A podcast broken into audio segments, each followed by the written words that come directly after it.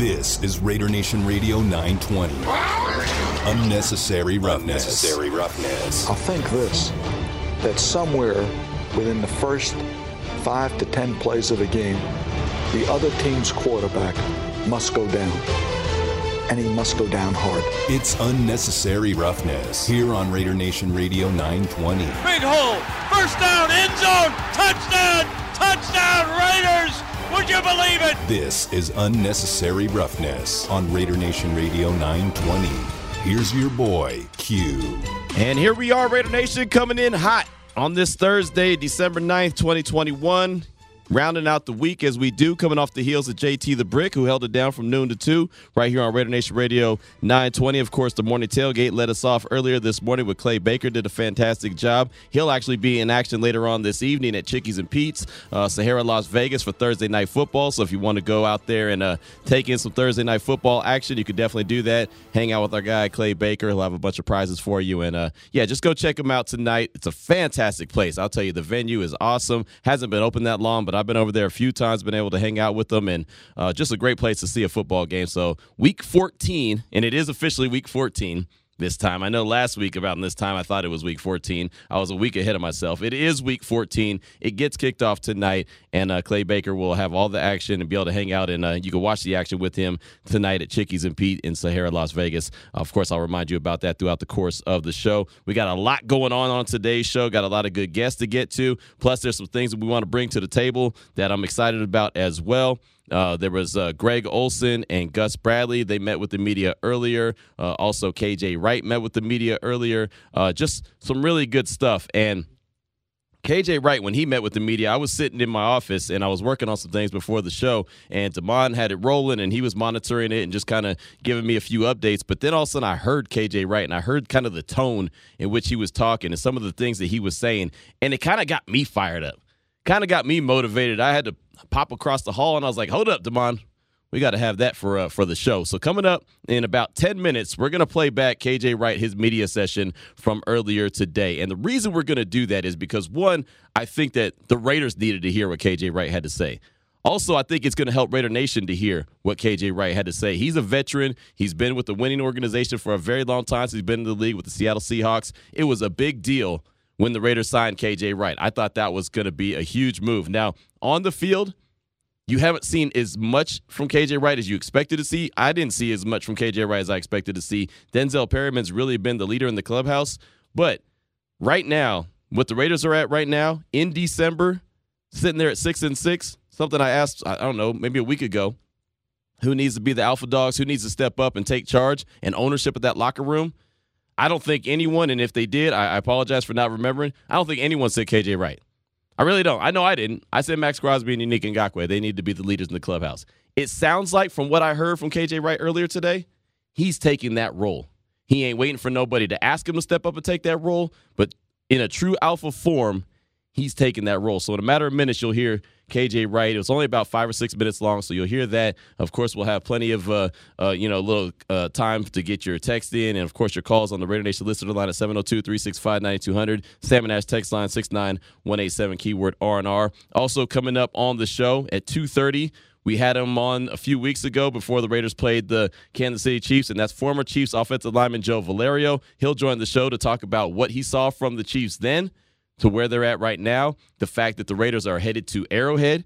Obviously, it's a different ball game. The Raiders won there in Arrowhead last season with a handful of fans there. What is the reception going to be like? And I'm not expecting Kansas City fans to roll out the red carpet and say, "Hey, welcome in, Raider Nation. Welcome in, Raiders." I I, I know that's not going to be the case, but what is he expecting as far as just how the fans and everyone will react to to the Raiders showing up in town, especially after something I thought was very minor and very trivial but apparently, it's still something that is a big deal in Kansas City, and that's the little victory lap that the Raiders took after they won that game. I thought that was silly when I heard it.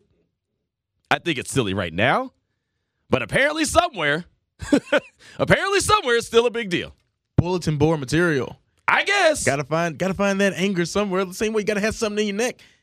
Yeah, I always got something in my neck. I don't need. I don't. I don't need. You, you know who I feel like it really was because I know we always talk Andy Reid. He's yeah, calm. yeah, yeah. I think it was Andy Reid. I'm I sure. think if you was like, who in the organization, player, coach, who did it piss off the most? I think it was Andy Reid. Probably, probably. It, it probably was like, really, I own you guys. I'm like 14 and three against you guys, and and you're gonna do a victory lap here. Like I, I can see that, And I, can see that. I'm that guy. I'm the person, boy. You can score. You can score about a good twenty on me. I get that one point, boy. I can. I ain't, I ain't shutting up. there we go, I'm glad you said I could get 20 on you because you know I would. You know I'd get 20 on you. boy. But I get that one basket. You would think I won the championship. You'd be like, what? What? I, I've been killing. I've been, I'd be that guy. Scoreboard tomorrow, and exactly. I ain't still talking. So there you go, Raiders. You still got to talk your stuff. I heard that. 2:30. Joe Valerio, former Chiefs offensive lineman, he'll join us to break down the rivalry, talk about when he played the game, what what it meant to him, what it meant to the coaching staff. Remember, he played under Marty Schottenheimer, who hated the Raiders with a passion. So, of course, uh, we'll get into all that with Joe coming up at 2.30. Then at 3 o'clock, Dustin DeHart from Nova Home Loans. He joins us each and every Thursday. Uh, I'll get a little bit more uh, educated on what's going on in the housing market here in the Las Vegas area as I'm still on a mission to find that that dream home. And it's so funny. Me and Damon were at the Rockstar on Saturday in preparation for the Washington football game. And man, I couldn't tell you how many people came up to me and said, "Cube, man, I heard about that. Uh, I heard about that house.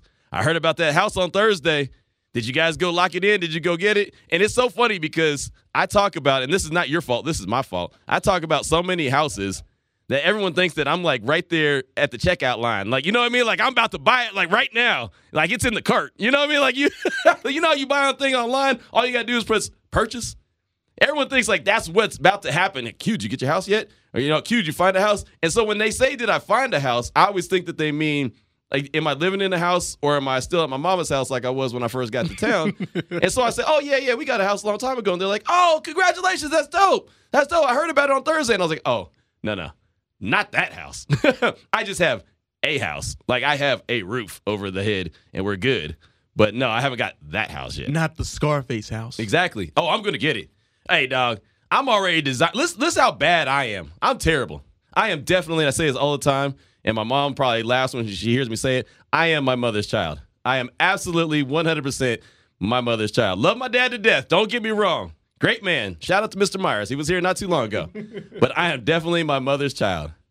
I'm already designing certain rooms in the house. I ain't even got the house yet. I was designing it last night. I was telling the wife, "Oh, I found this. Uh, I found this studio desk that is about this wide, by this wide, and we'll get the we'll get the uh, the stuff for the foam for the walls and everything. We'll get the light uh, outside where it says on air. Like I got this whole thing." And she's like, "Where are you gonna put that?" And I was like, "Oh, in the extra room." She's like, "What extra room? We ain't got it." I was like, "Oh, but we will. it's in the Scarface house." You probably are. You're gonna be buying the stuff and everything. Right. You're the worst. I am. I'm terrible. Terrible. It's just one of those things where I just it's in my mind, I vision it, so I feel like I already have it, but I don't. So I'm working on it. Don't worry. Stick with me, Demond. I'm working on it. So we'll talk to Dustin DeHart coming up at three o'clock. It's always a good conversation with him. And then at three thirty, you'll hear a conversation I had this morning with Nico Ali Walsh. Uh, we've had him on the show before when he got his uh, debut going, his boxing debut, and he is the grandson of Muhammad Ali. And I wanted to have him on the show live, but unfortunately, the only time he could do it was early this morning. So uh, I had that conversation this morning. You'll hear it at three thirty. He's got a his third now professional fight on Saturday coming up. And the cool thing about it is it's in Madison Square Garden. It's in the Mecca. I mean, his first professional fight, Damon, was in Tulsa, Oklahoma. Shout out to Josh Jacobs, Mr. Tulsa, Oklahoma himself. But it ain't the Mecca. It ain't Madison Square Garden. If you could do anything in Madison Square Garden, go do it. If you're a hooper and you can go play ball in, in, in Madison Square Garden, do it. If you're a boxer and you can go do it in Madison Square Garden, do it. And of course, his grandfather, Muhammad Ali, had many epic fights there at Madison Square Garden. So you'll hear that conversation that I had this morning with Nico Ali Walsh. Uh, I have that at 3:30, and it's funny because I actually the information that was sent over to me, I don't mind throwing it out there. The information that was sent over to me told me that he was fighting a certain a certain fighter. Um, matter of fact, it was uh, Xander Reyes. Xander Reyes is who what they said he was fighting. So, of course, Card subject to change. yeah, of course, exactly. but I can show you. I, I just went and double checked a little while ago just to make sure I wasn't insane, right? And it definitely said that that's who he was fighting. So when I presented that question to him, he said, "Oh no, I'm not fighting him. I'd like to fight him, but he's fighting Reyes Sanchez. So that's cool, no problem. Got the Reyes uh, apparently uh, mixed up or whatever. It, you know, it is what it is.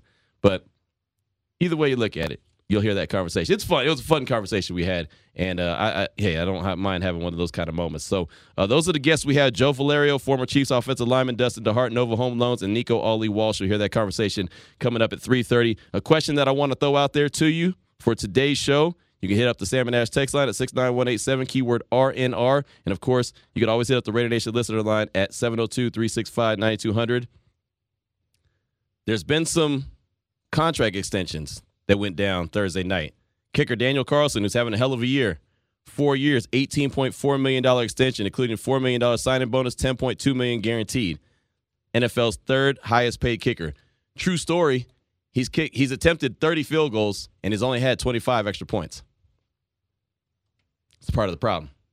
No, no, dis- no disrespect to Daniel Carlson, but he's attempted 30 field goals and has only kicked 25 extra points. That's part of the problem. This Sunday, he can't be the leading scorer for the team. You know what I mean? He can't be the guy. He can't. If he goes five for five, great. Congratulations. I like that you're accurate, but you're going to lose that game. If he goes five for five, the Raiders might as well just call it a wrap. It's a done deal. Just can't do it. You've got to. You got to. You want him to kick five extra points not five field goals. But Daniel Carlson gets extended, uh, well deserved contract extension. So congratulations to Daniel Carlson. And then on top of that, AJ Cole. He doubled down. They got his uh, his running buddy, AJ Cole, who's having an outstanding season punting. He gets a four year contract extension, uh, $12.4 million. That includes $5.9 million guaranteed. So, a couple homegrown guys. I know Daniel Carlson was originally a member of the Minnesota Vikings, but basically, a couple homegrown guys. And Trent Sieg's back. Hey, and Trent Sieg's come. That's right. Good, good. Hey, way to tie it all together there. The whole, the whole battery is back together. You know, the punter, the kicker, the long snapper, they're all together. They're all good to go. And a couple of the guys got paid. So, congratulations to those guys. Uh, Carlson is a guy, again, as I mentioned, got drafted by the Minnesota Vikings and just didn't start off his career very well.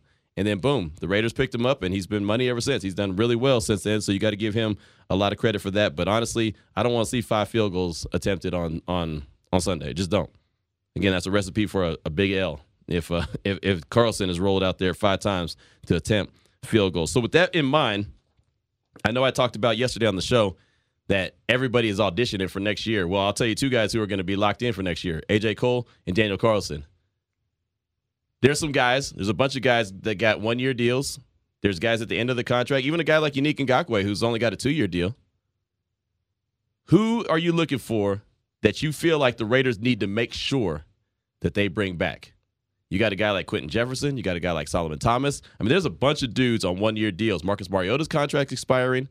You know, there's a lot of there's a lot of expiring contracts, one year deal guys, and there's a lot of guys that, in my opinion, have contributed in a major way, especially on the defensive side of the ball. So I'm looking, I'm wanting to hear from you. Again, 702-365-9200 and the Salmon Ash text line 69187, keyword RNR. Who do you think it's very important for the Raiders to bring back in 2022? Everybody's auditioning, but who do you want to make sure that they bring back, no doubt about it, that this team has to have in 2022.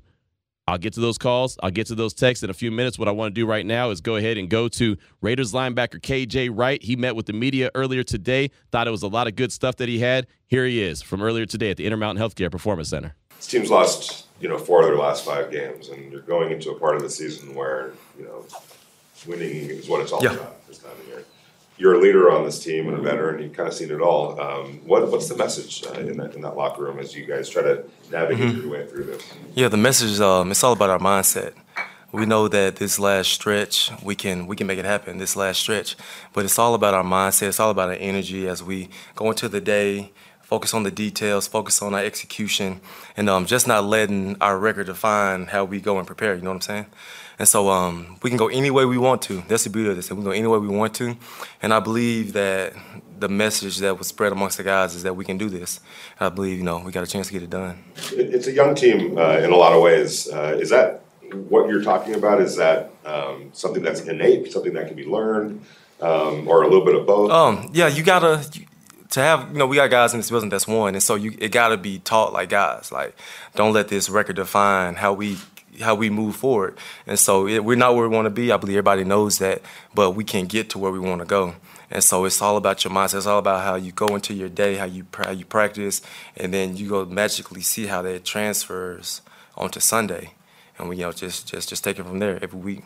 KJ, since you signed, how did you see uh, Divine Deablo as somebody, or a rookie coming in, Mhm. uh, not just making that adjustment, but also switching positions as a guy who played DB? Yeah. How have you seen him grow and develop it up to that point last week? Yeah, it's funny. I didn't even know Divine played safety. I just found out like a few weeks ago. But for to see him come in and play linebacker, it's um, it's pretty cool. He uh, understands all his run fits. He's somebody that tackles well. Obviously, can cover, and so it, it's pretty cool to see how he stepped in um, Sunday and just handle business. We was out there together. He was handling business, making his plays, making his tackles, and you go see him. You know, this is he getting his career started on defense. And it's pretty cool to see him um, has that success in that first that first game. You, he's been a big fan of yours his whole life, growing up, watching you play, watching your career. Who? Divine. He said that. okay. And you have really taught him a lot. And will you talk about his the fact that he listens? A lot of young guys don't. Yeah. Would you talk about that, please? Yeah, me and Deablo, we uh, should we watch film every Tuesday on on our days off, and he comes in. He's always asking questions, and um, you know, I played the linebacker position all my life, and for him to to buy in, to listen to me, it's only gonna benefit him. And so, um, you know, we talked about tackling and how linebackers tackle, and um, it's, it's cool to see him, you know, have that success. And he's just getting started. He still has a lot to learn, but just take it one game at a time, one play at a time. Told him just stay calm when you're out there and just trust yourself. It seemed like yesterday you had a really impassioned message to the team right before the media viewing, the practice and huddle. How do you feel the words that you said really translated to the rest of the team? You know, it's funny. A few guys came up to me and said, "KJ, thank you for that." it was like we needed that. Thank you. And um, yeah, it was on my heart. You know, sometimes God just puts stuff on my heart, and like I gotta, I gotta say something. Cause first Derek was gonna say something. I said, Derek, no, no, no.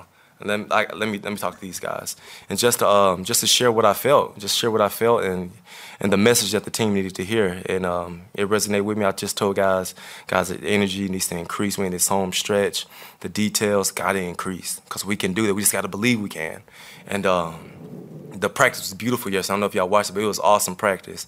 And today was also good. And so just keep building, just keep building that mindset as we're going to this last stretch of the season.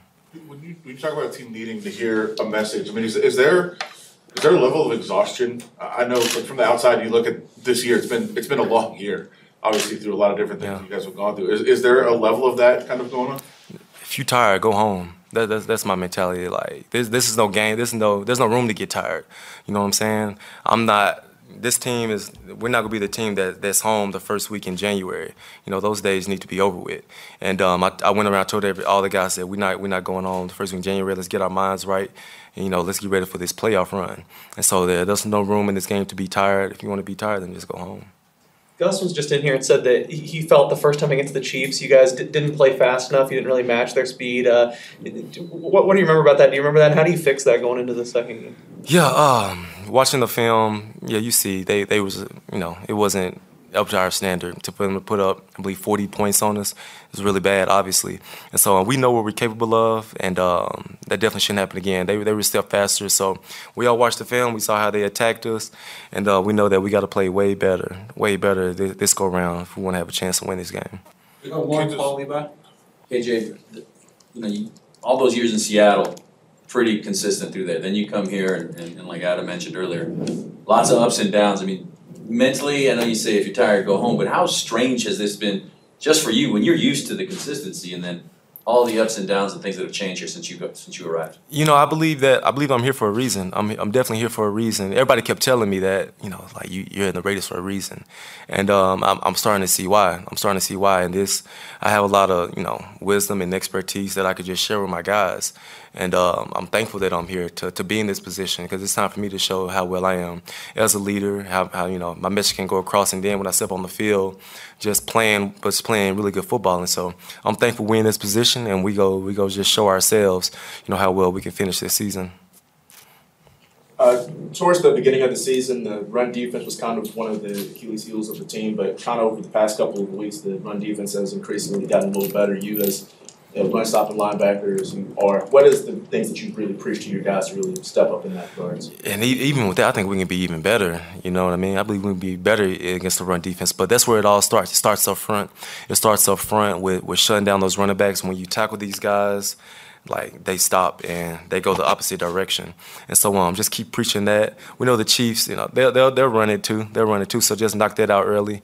You know, try to make these guys one dimensional. But um, you know, really good defenses are really good um, against the run. You guys are going into Arrowhead, obviously known as, as a loud place, a tough place to play. You were in Seattle for a long time, kind of the same reputation. I guess what makes uh, a road venue tough to go into? What you know, what are kind of the trademarks of that, and, and also how do you prepare for it? What what does it do to you? Yeah, the, the the road games those are always the most fun. Just going to somebody else's house, just getting booed and getting the middle finger stuck up at you when you're riding on the bus. That's that's what you remember going on the road. And so um, just just the mindset is just it's all us. It's all about us. We all we got. It's gonna be a few you know black jerseys in the stands, but for the most part, we all we got. And just for us to go in there on the road, tough environment, divisional opponent, that's what you play the game for. And then in December, that's what you play the game for. And so it's always fun, and um, can't wait to get out there. All right. Thanks, KJ. All right, thank you guys. I like it right there. I really did. And uh, there's not a lot of times that I'll have a, have a position player and just play the whole media session. But I thought KJ Wright was fantastic. I thought that that was something that one the Raiders, the, the players in those locker rooms needed to hear from. And you heard him say that when he had that talk with them the other day, that that uh, some of the players came up to him and said, "Hey, man, we needed to hear that. Thank you." I mean, that's that's a big deal. That's a big deal. He's a leader. He's been brought in for a reason. Again, uh, we all expected him to be a big time player on the field, but also provide that leadership off the field. And I think you heard that. You heard a lot of that. I love when he said, "Ain't got no time to be tired. You tired? Go home." I love that. I, that's my mentality. That's how I live. You tired? Go home then. we'll find someone else. You know what I mean? Like I, I love it. You've never said that to me, but I could, I could, I could definitely picture you saying that all the time. All the time, because how, how often do I email you some random time or text you at some random time, be like, "Hey, we got this coming up," or "Hey, this is what's going on tomorrow." All the time, all the time, and All it's. time. And I think it should seep into this team because just in our relationship, it's it's seeping into me a little bit. Where it's just like, oh, I'm like that. Something happens, like, oh man, I know it's eight o'clock at night, but I know he ready. I know like the show the show goes on. It's always on, and I feel like the players should be like that as well. That's right. The show always has to go on. I had a boss tell me one time. He said, "Q, if, uh, if you go to a movie theater and ain't nobody in that theater, are they going to show the movie?" And I said, "Well, yeah." He said, "All right, exactly. Show's always going to go on with or without you." And I thought, "Oh, that's cute." I don't go to theaters very often, so it don't really resonate well with me. But I got it. I was like, I get it. That was cute. Show's always got to go on. You're right. Absolutely right about that. Before I uh, before I pitched it to KJ right there, I did ask the question, threw it out there after uh, the announcement of Daniel Carlson and AJ Cole contract extensions came through. And matter of fact, the Raiders just sent the email over, making it official like a referee's whistle that they got their contract extension. Who are some guys that need to come back? Who are some guys that you know are on the, the end of their, their their deal? Who do the Raiders need to make sure are still rocking that silver and black in 2022? Again, everyone is auditioning right now. That final month of, month of the season, I love how KJ Wright said, hey, we ain't going home the first week of January. We ain't. That's the kind of mentality that they need to have in that locker room, but they need to have everybody saying that. Not just one guy. Everyone has to believe that. Josh Jacobs has to go in there and say, hey, we ain't done. What did Marcus Peters say a couple years ago? We ain't done yet. And everyone laughed at it. But it was it was done yet. it was spot on. Spot on. And I don't care how goofy Marcus Peters has is at times. When he said we ain't done yet, he meant it. And the Rams went on a run. Another thing that he said there, where he's like, guys came up and was like, yeah, we needed to hear that. We needed to hear that. And I'm, I, obviously, he's not going to put out who came up to him and said that we Right. need to hear that. And it's good that he did say it, but why do y'all need to hear that? Right. Why isn't that fire already lit under you? Of course, you need the veterans. Sometimes you like Josh Jacobs, like he's like trying to motivate people and talk to people during the mm-hmm. games. But sometimes shouldn't you just already want to be like the guys that's like, yo, we we finishing out this season eleven and six. Right. That's our mindset. We finishing Right. eleven and six. Well, that's what you would think. That's what you would think. That's like KJ, thank you for saying what needed to be said, but I was already feeling that I, already. I was already there. I was like, yeah, no, that's what you would think, and that's what you would want. But then if you go back to what Josh Jacobs said following the game on Sunday, you know it's not like that. And that's that's the disconnect. And that's why I was talking on Monday when I was at the Oyo about who's the tone setter, who's the leadoff hitter, who's the guy that can get them amped up, ready to go. Because clearly they need somebody. KJ Wright, self starter. What remember what Jim Plunkett said? In our locker room, we had a bunch of self starters. That's what you got to have. Self starters, guys that can get themselves fired, guys that wake up and get out of bed fired up. I get up out of bed fired up. Sometimes the wife's like, hey, man, calm it on down. You ain't on air. it It ain't always got to be showtime. I just thought about you just waking up. Boom! Scaring the hell out of everybody. That's how you get out of bed. Good stuff right there. Uh, Sir Whiskey Ray hit us with a good text, and then we'll take a break. Q, I love this interview. You can hear the passion, confidence, and energy in his voice. I really hope that translates to wins in the win column starting this week versus KC. I can't emphasize how important this game is coming up on Sunday. Let's go. That's from Sir Whiskey Ray, and that wasn't even a funny. Normally, when Sir Whiskey Ray hits us, it's a funny. Even he's locking in. He's serious. He's ready to go. He's self started. He woke up this morning. I challenge everyone when you wake up tomorrow morning, I don't care where you're at. I challenge you. Just wake up and get out of bed and be like, boom, that's how you get out of bed. Because that's how I do every time start the show after the first segment. 225 is the time when we come back. Speaking of segments, we'll be talking to Joe Valerio, former Chiefs offensive lineman, here on Unnecessary Roughness on Raider Nation Radio 920. It's Unnecessary Roughness. The judge, Lester Hayes, joining us now. That's why Q, of course, our team kept winning. Kept winning, Q, because of our training. You got to put in the work and the time and the perseverance and the patience to train your body and train your brain. Welcome back to Unnecessary Roughness. Unnecessary Roughness. Here on Raider Nation Radio 920. Here's your boy Q. The Raiders have released their injury reports for Thursday as they prepare for the Kansas City Chiefs. We'll get another injury report tomorrow, and then about 90 minutes before kickoff, we'll find out who's in, who's out. I'll go over the injury report in just a little bit after we talk to our guest, Joe Valerio, former Chiefs offensive lineman. Welcome him back to the show. We had him on a few weeks ago before the Raiders and Chiefs squared off in uh, in Las Vegas. And Joe, thank you so much for your time. We do appreciate you. And as I mentioned, you were on the show before, talked about the rivalry, talked about the Raiders and Chiefs, and the Chiefs went out and and and and whooped the Raiders pretty bad, man. Put up 41 points on them, but they look like they're getting better. They don't look like they're the Chiefs that we're always used to seeing each and every year. It looks like they're getting better though, and especially that defensive side of things. How have you seen this team kind of change from that last time they played the Raiders to where they are right now? Hey, Q. Well, thanks for having me back on. Great, great to be back. And and yeah, I mean, I, I think you you stole the words right out of my mouth. I think this team has improved, and surprisingly, they've improved on the defensive side. I mean, six, five, six, even seven weeks ago, I don't think anybody was thinking this defense was going to turn it around the way they did. Now, is it the fact that Steve Spagnuolo was putting together a group that hadn't played a whole lot together?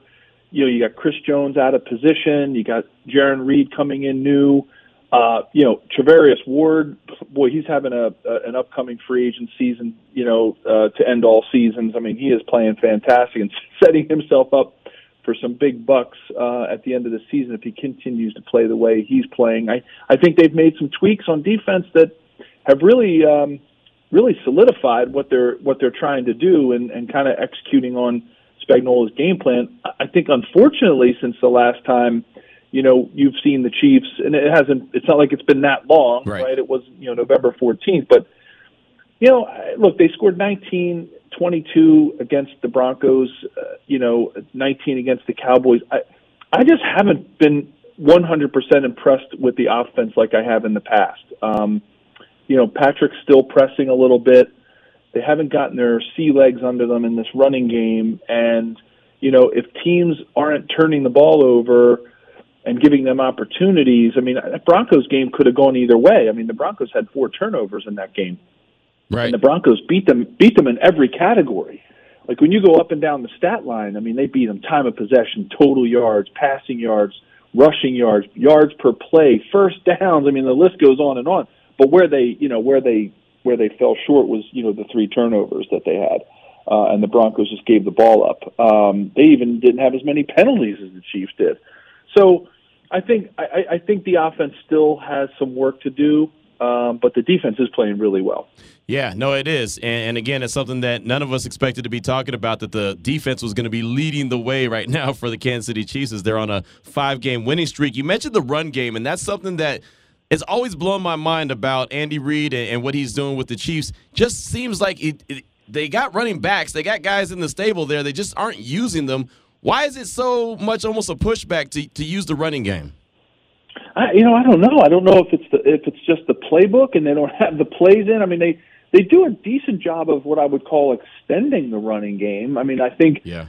You know, between what Patrick can can do with his legs, it's not like he's you know he's a scrambler and he's going to you know gain a ton of yards.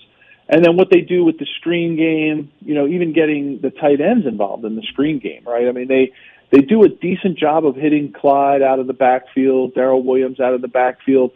It's just I, I, I, they've got a good offensive line too. I, it, it is a little bit of a mystery wrapped in an enigma, surrounded by a riddle, and why they just don't pound the ball until somebody stops it, and then all of a sudden teams have to start putting seven, eight up in the box, and then then you let Patrick loose. Like I, I don't listen. I, I don't get paid to be a head coach or an offensive coordinator, so you know I, I can't I can't sit here and say it. But as a as a as a fan and as somebody who played and as a lineman, of course, right. I want to run the ball until somebody makes a stop. Right. You know what I mean? That, that to me, that's what every lineman dreams about.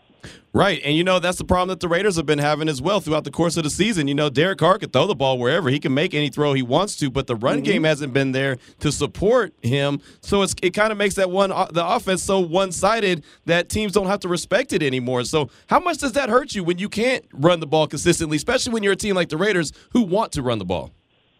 Well, it, it kills you, and I'm, you know, just like you know, I, I live in Philadelphia. I'm watching my hometown Eagles, and and and uh, to pull them into the conversation a little bit, that, that's exactly what they did last week with Gardner Minshew, and you know, th- their running backs are out, of, they're out of their mind right now. Gainwell, and and you know, they're he's you know as the backup, and they're just they're running the ball really well. So when you've got a quarterback who can manage the game and throw and you've got a running game that you need to stop and start to pull guys up into the box, it, it just opens your playbook up. You know, it just gives you everything you need. I was really worried about, you know, Josh Jacobs this year. I thought he was going to mm-hmm. do some major damage uh, in the AFC West and, and really put the, the Chiefs on their heels. And you're absolutely right. Just as a casual observer, you know, of the AFC West, I, I just haven't seen it out of him. Now, look, the Raiders have been a little bit banged up on the line, right? And and that that's not helping um, you know that that doesn't help when you can't you know when you can't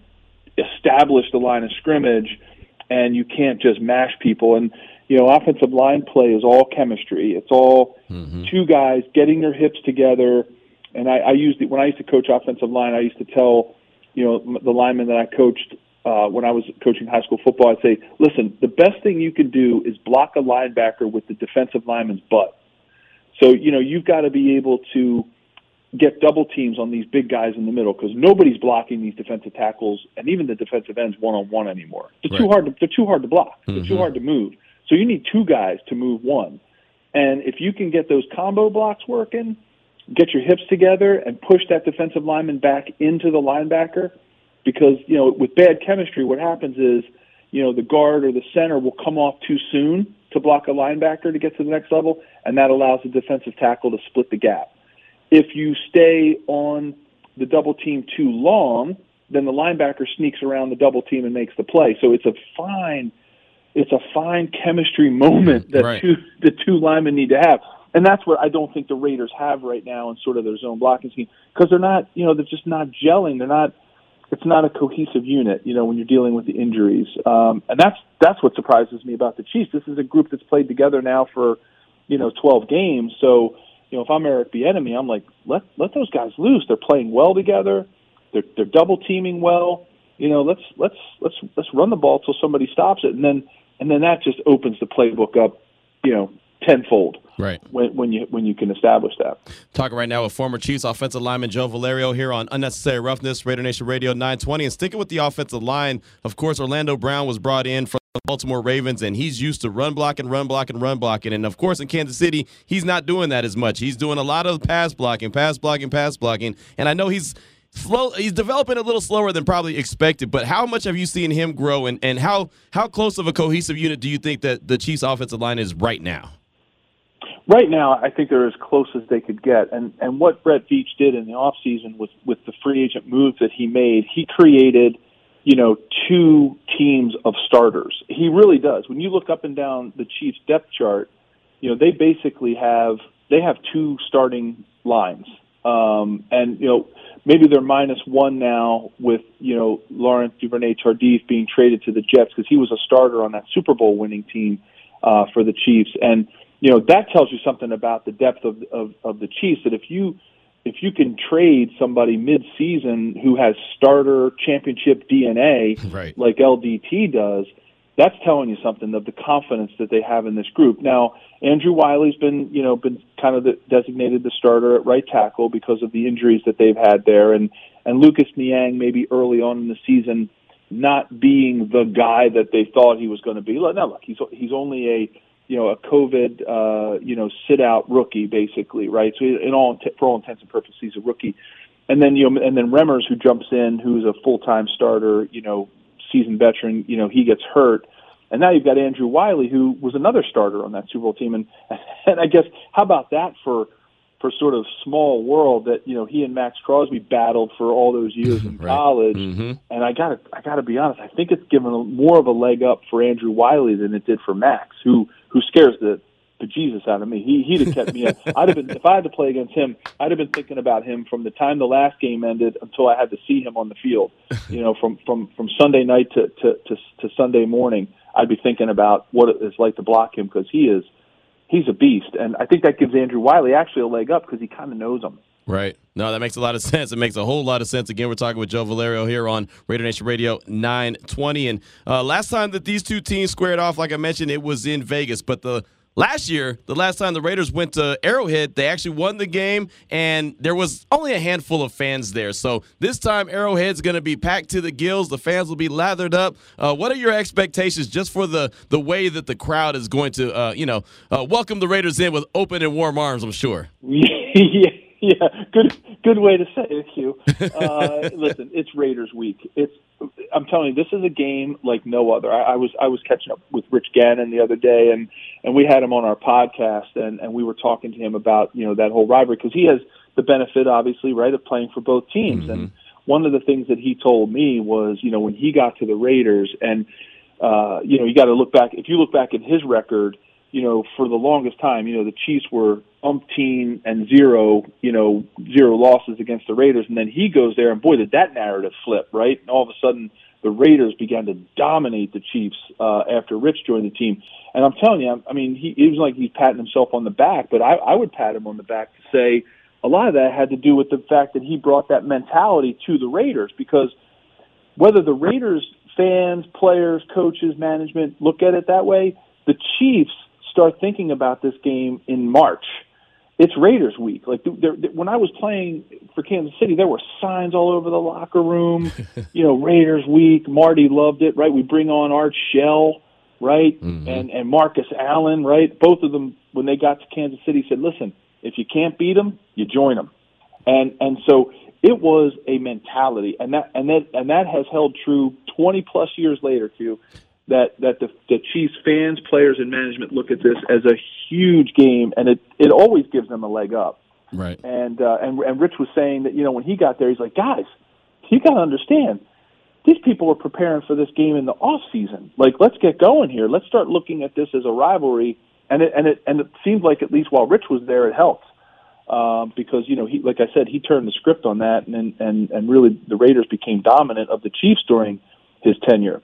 Right. Well, I'll So, tell you, tell you yeah. right now, Andy Reid is dominating right now. and and and and I think it comes down to you know some of that mentality. Um, look, listen, when you hear the winds of fall and you hear John Facenda and you hear bum bum bum bum bum bum bum, right, it gives me chills when I think about the Raiders because they're just a team. Like you know, they're just a team that had so much gravity and so much weight in the NFL that it, you know anytime you play the Raiders, you know you're in the NFL and and that's the way I think you know the Chiefs have always approached it. It's the way I always approached it, you know. And I couldn't believe you know I was blocking you know Biff McNutty from Harvard, you know, going to Penn, and then I'm going against Howie Long. Like what just happened? like what just happened? Like that was just the craziest transition in the world for me. And you know I'm like what? Wait a minute, hold on. Like what has just happened? And that's the weight that the Raiders hold. And and you know it's it's it's it's something you hope that as they've been bouncing from city to city, you know, Oakland, LA, now Vegas, right? You hope that that gravity stays with this squad and stays with the fan base of the Raiders because they're NFL royalty. And um, you know, I, I, I'm glad to see the NFC, the NFC, I'm say AFC West having this kind of parity because I love it. And Right. look, yeah, do I love the Chiefs? I play for them, I follow them, I cover them, do all that. But let me tell you something. I love the way that in the AFC West right now, you don't know who really is going to win this division, and and I know the Raiders are banged up, and I know they got some some some obstacles to overcome from that perspective. But look, at six and six, with eight and four, and then you got you know, the Chargers right nipping right on on the uh, the Chiefs' heels. I mean, this is it's anybody's it's anybody's division, and I love that. I Right. love that.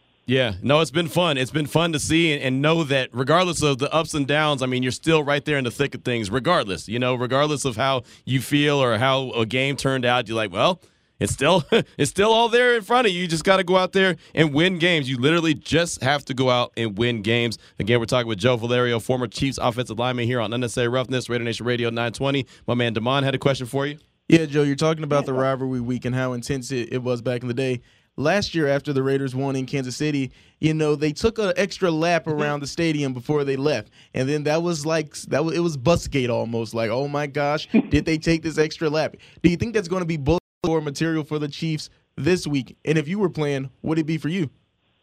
Oh yeah, of course you have to find right. You these guys are professionals, right? So they've got to find something, right? It's it, it you know especially for the veterans, it becomes your job, right? Week in and week out, and as much as any anyone wants to deny it, you know, it does become a job for the players. So yeah, absolutely, they're always looking for bulletin board material because it gives you that extra edge outside of the professionalism and, and the fact that it's your job and your duty to perform as an NFL player and as a quote air quote employee of the NFL.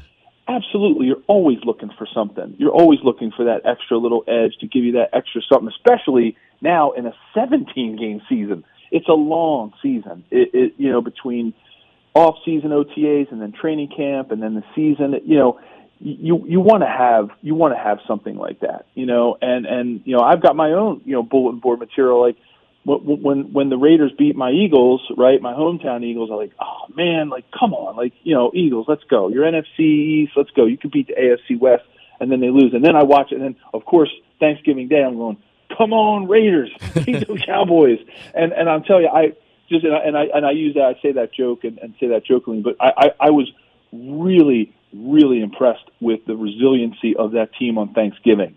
You know, coming off of a short week uh, you know, having had a rough, you know a rough game against the Bengals, I was that was the team. If that Raiders offense shows up, and and if and if the Raiders can do uh, what other teams have done against the Chiefs, uh, you know, they've got a legitimate shot. Even though let's put put the 41-14 game behind us, you know, if they play anything like they played against the Cowboys, and their defense does things like they've done against, you know, uh, you know Washington, for example, as a game, or or you know if they can do things like they did against, uh, you know, the Eagles, who you know who can put some put some points up with Jalen and, and and and the running game that they have, or or what they did against Big Ben and the Steelers er, early on in the season. Uh, and even the Ravens. Um, I, I I think it's a it's a team that's like right. The Raiders are right on the cusp, and they worry the heck out of me um, because well, number one, if they get the running game going, obviously that's going to give the Chiefs fits, right? Because we know that that's their problem. Is they're the Chiefs are a time of possession team. When you look historically, you know when they have not won the time of possession uh, game, it, it, they've struggled because they got to get Patrick out in the field. They got to get him out there doing his thing. They've got to establish, you know, their full playbook, and they need time to do that. And if the Raiders can control the ball and keep him off the field, you know, they could be looking at a game, you know, like you know, like the Broncos, where you know the Chiefs were only, you know, it was only it was ten to three at halftime. Right. That's not the Chiefs we've we've come you know come to know. Right. No, no doubt about it. It could be it could be a hell of a game. It really could. I mean, it can go a couple different ways, and, and the Raiders got to do their part, and and we'll see if the Chiefs are uh, able to get that offense cooking or not. But the defense right now leading the way for Kansas City. So again, it should be a hell of an event uh, at Arrowhead Stadium on Sunday. Uh, for more from Joe, because Joe's fantastic and have plenty of breakdowns. Make sure to check out the Believe in the Chiefs podcast. Joe does a fantastic job on that as well, and, and we do appreciate so much your time this afternoon. Uh, enjoy the game on Sunday, and we'll be talking to you soon, my man. Uh, same to you guys. Take care, and uh, yeah, it's going it's going to be a good game. And it's hey, like we always said, it's Raiders week. there, there he goes, Joe Valerio, right there, former Chiefs offensive lineman. Great breakdowns right there. Great breakdowns. Again, if you want to hear a little bit more, you can check out Believe in the Chiefs podcast. He's on that, does a fantastic job, and definitely appreciate him giving us as much time as he did this afternoon. 248's the time. We'll come back, close out hour number one. This is Unnecessary Roughness on Raider Nation Radio 920. Welcome back to Unnecessary Roughness. Unnecessary Roughness. Here on Raider Nation Radio 920. I'm gonna have to kick you, you know what, today. Here's your boy Q. Many thanks to Joe Valerio, former Chiefs offensive lineman. Uh, actually has four touchdowns under his belt. Uh, he has four catches, four touchdowns, and seven complete yards total yards in his career. But uh, that's a pretty good little percentage right there, That right? might be the best offensive lineman receiver of all time, right there. right? I forgot to ask him. We were getting so into different conversations. I forgot to ask him how much he celebrates a big man's touchdown. When a big man, regardless if it's a fumble recovery, interception, somehow the big man takes it to the house. Everyone celebrates that. So I wonder how he salutes him because he's, you know, got the best got the best catch rates uh, uh, probably of all of all uh, offensive linemen. Four catches, four touchdowns. That's not bad. Yeah, I'd be bragging about that. If offensive lineman, like, I'd be tweeting you, that's called the Joe Valerio.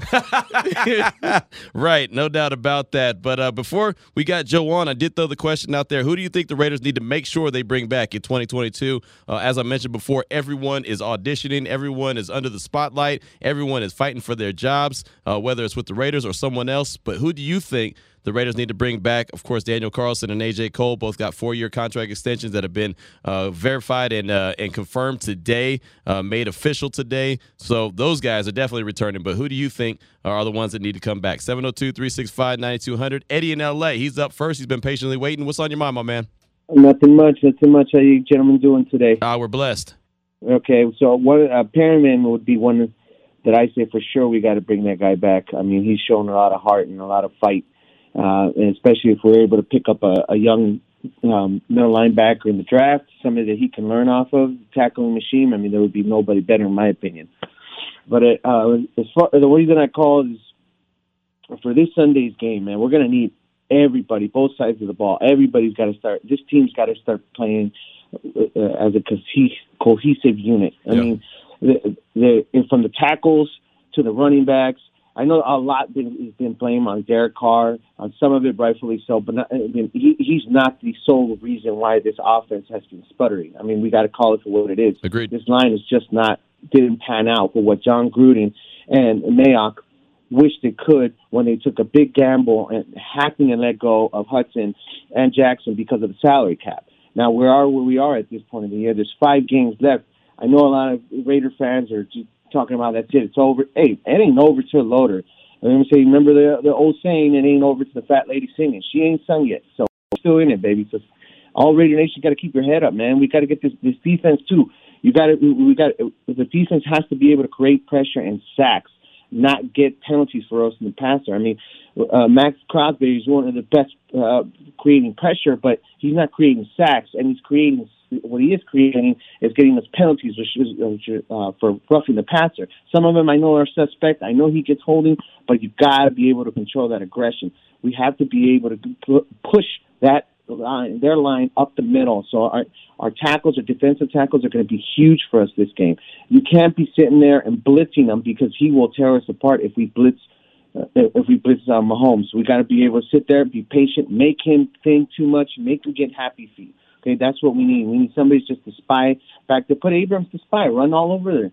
Just, just you're going to have him out in the field. You might as well have him do something that's more productive than him getting torched. so we got, we got to be able to create that type of pressure and got to stay clear of the flags. If we, if this turns into that high uh, flag penalty, it, it's not going to help us. I mean. Right, no doubt, no doubt. Yeah, got to have a clean game, man. You got to really do that. And I saw, uh, unfortunately, I saw yesterday on Twitter that the two teams that are leading the league right now in penalties, the Cowboys are number one and the Raiders are number two.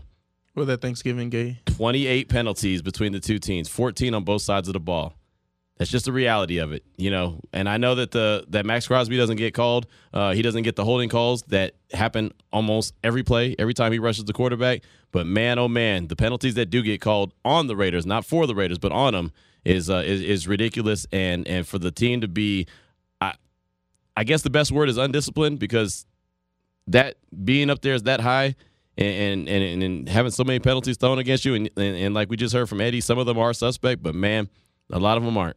And so you just can't play undisciplined ball. You've got to clean that up. And that's what this game is going to definitely need on Sunday. So uh, many thanks to you, Eddie. I do appreciate you. And again, many thanks to Joe Valerio, former Chiefs offensive lineman, who joined us around 2.30. Fantastic interview. If you missed it, lvsportsnetwork.com. You can find it a little bit later. Coming up next, we'll kick off hour number two of the show. Dustin DeHart, Nova Home Loans. He'll join us next. This is Radio Nation Radio 920.